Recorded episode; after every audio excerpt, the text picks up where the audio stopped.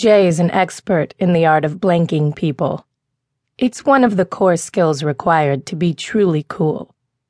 How will people know that you're better than them if you don't pointedly, icily ignore them?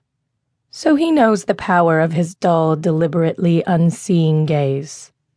He can make prom queens crumble and develop spontaneous eating disorders from the barest glance. Blake just stares right back, demanding eye contact, and smiles a little. Eventually, Jay gets bored off the contest and breaks the moment by looking away. What?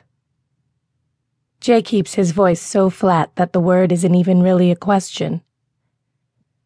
You're going to follow me around until I go somewhere private enough that you can kill me, is that it?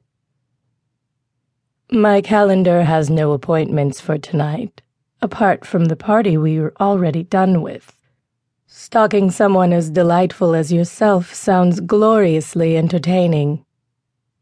Delightful, Jay repeats scornfully. You can't think of a better word? Monotone, maybe? Blake concedes.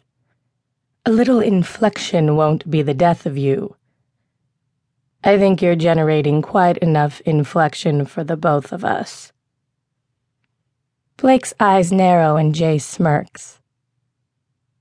If he's about to get murdered by a bloodthirsty creature of the night, at least he's going down getting in a few good jabs.